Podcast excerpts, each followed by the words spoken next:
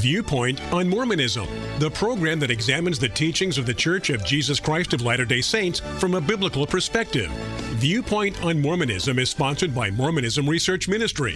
Since 1979, Mormonism Research Ministry has been dedicated to equipping the body of Christ with answers regarding the Christian faith in a manner that expresses gentleness and respect. And now, your host for today's Viewpoint on Mormonism.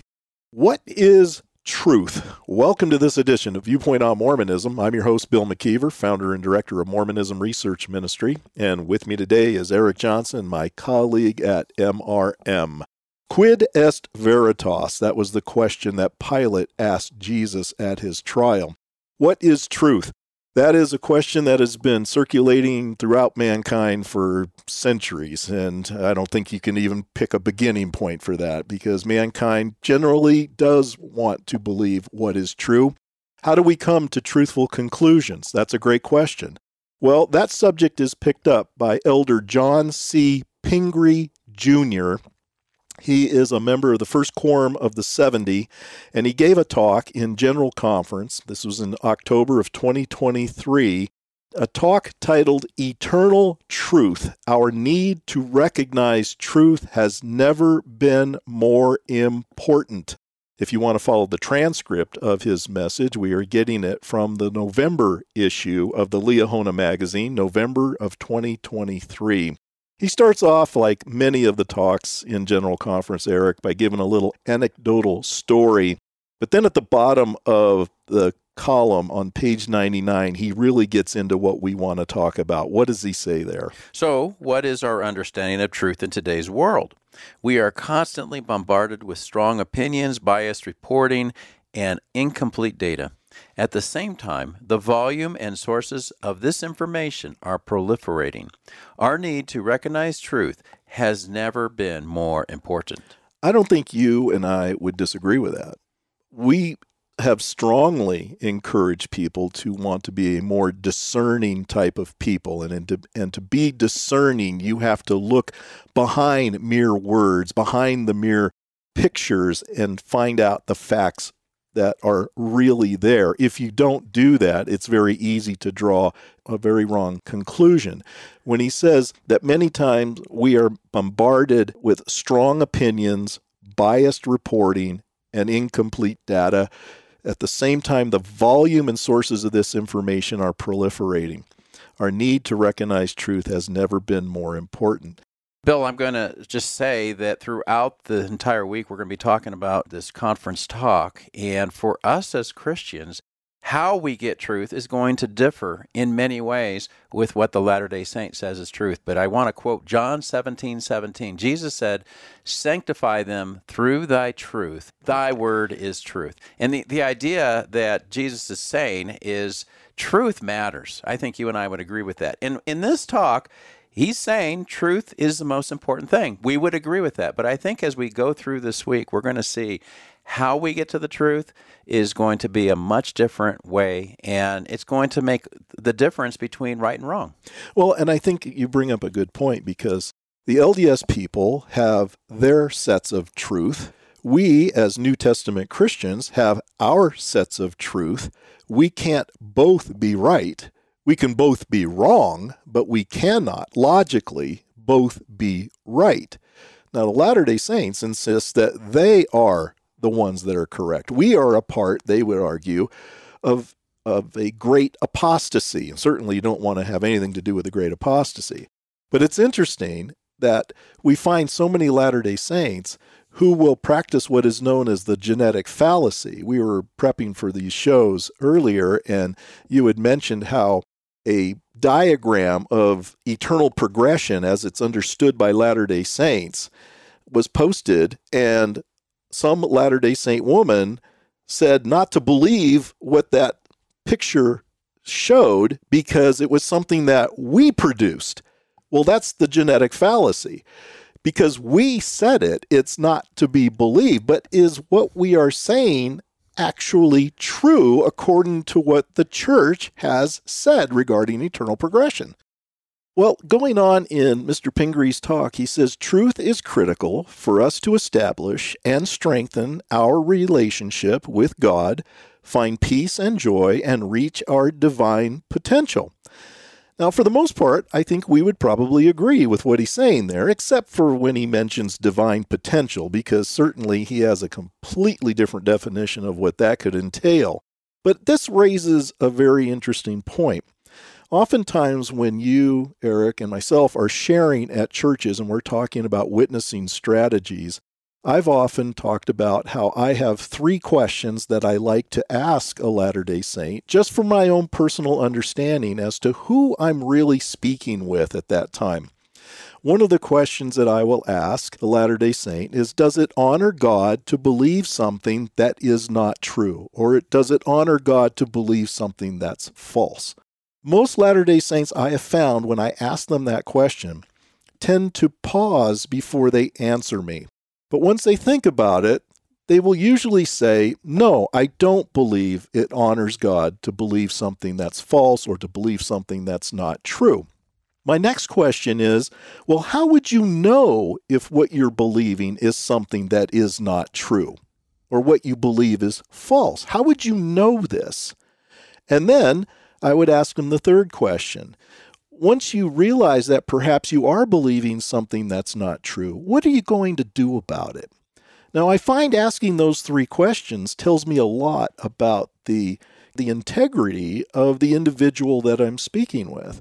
Because if they tell me in the first question that it doesn't honor God to believe something that's false, but yet they're not willing to get rid of what they believe that is false, like their membership in the church, they're going to still proclaim that Joseph Smith is a prophet of God, even though I may demonstrate during our conversation that he did not meet that requirement or some other aspect of Mormonism cannot be true? Are they still going to hold on to it regardless of the evidence that was presented in the conversation? Many times they would much rather hold on to their Mormonism. Well, what does that tell me? It tells me that they probably weren't very truthful with the first answer they gave me regarding does it honor God to believe something that is not true or something that is false? Wouldn't you say that truth is heading toward what is reality, something that is real, something that can be depended on? And isn't that what we as Christians are all about? And, and the Latter day Saint says that he can as well, but your point is well taken that if you find out that what you're believing is not true and you stay in it because of your family, because of your job, because of your status in society, well, that doesn't seem to be a very truthful way to pursue truth. Well, let me give you a personal example, Eric.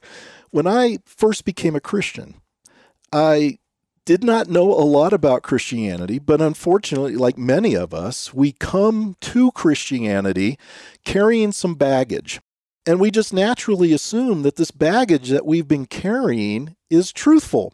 And so when I became a Christian, I had certain beliefs that I thought could mesh with what the Bible has to say. But because of a Christian friend of mine who was much more mature than I was at the time, definitely, he started challenging me on some things, on some of the beliefs that I had, some of the doctrinal positions that I was holding at that time. And as he presented these truths and showed me that what he was saying was from the Bible, I couldn't defend coherently what I was believing. Well, I could have easily said, Well, I don't care what you think. These make me feel better, so I'm going to go on believing what I want to believe. But I couldn't do that in good conscience. So I think I'm answering my own question somewhat truthfully here. How did I know that what I was believing was not true? Well, it was shown to me the position I was holding on that time was not squaring with the Bible, then I had to do something about it. What would I do? I abandoned them and I started going in a different direction regarding what I believed. He goes on in the talk and is going to deal with what we call epistemology. He asks the first question What is truth and why is it important? Second, how do we find truth? And third, when we find truth, how can we share it? Well, I would say for the most part, those are probably not bad guidelines. But again, the source of what you think is true becomes very important. And this is where we find fault in what John Pingree is going to teach in this lesson, because he's going to give some sources that we would say are questionable. You can't just automatically say something is a true source for truth just because someone else says it is. And this is where it gets a little bit sticky in any area of life because we all tend to take someone else's advice at some point. We are not an omniscient people. We do not know all things. We gather information from outside sources. And we need to understand, as he brings out in the opening lines, we need to make sure that we have more complete data. We have to go with sources that are probably less biased than others. That's hard because we all have biases. I, I kind of chuckle when Latter day Saints say, oh, don't listen to Viewpoint on Mormonism because Bill and Eric, they're biased. Well, we're the first to admit we're biased. Of course, we're biased. We make it very clear our biases are based in what we feel the New Testament is teaching us. We don't come here with just independent thoughts. We get them from somewhere, of course. But this is why I kind of get bothered when I hear Latter day Saints trying to tell me how objective they are, when you and I both know that they're not often very objective. They, they do have their sources for truth, and that's where they're going to go. The problem, of course, for us is their sources for truth we do not feel are good sources. But trying to get that thought across to a Latter day Saint is the real trick. So when he says, What is truth and why is it important? I think it's important because if you have bad theology, you're going to draw bad conclusions. You could even behave badly. I mean, think about it. In the 19th century, polygamy was the norm among many Latter day Saints. And because of that, they were marrying all these women.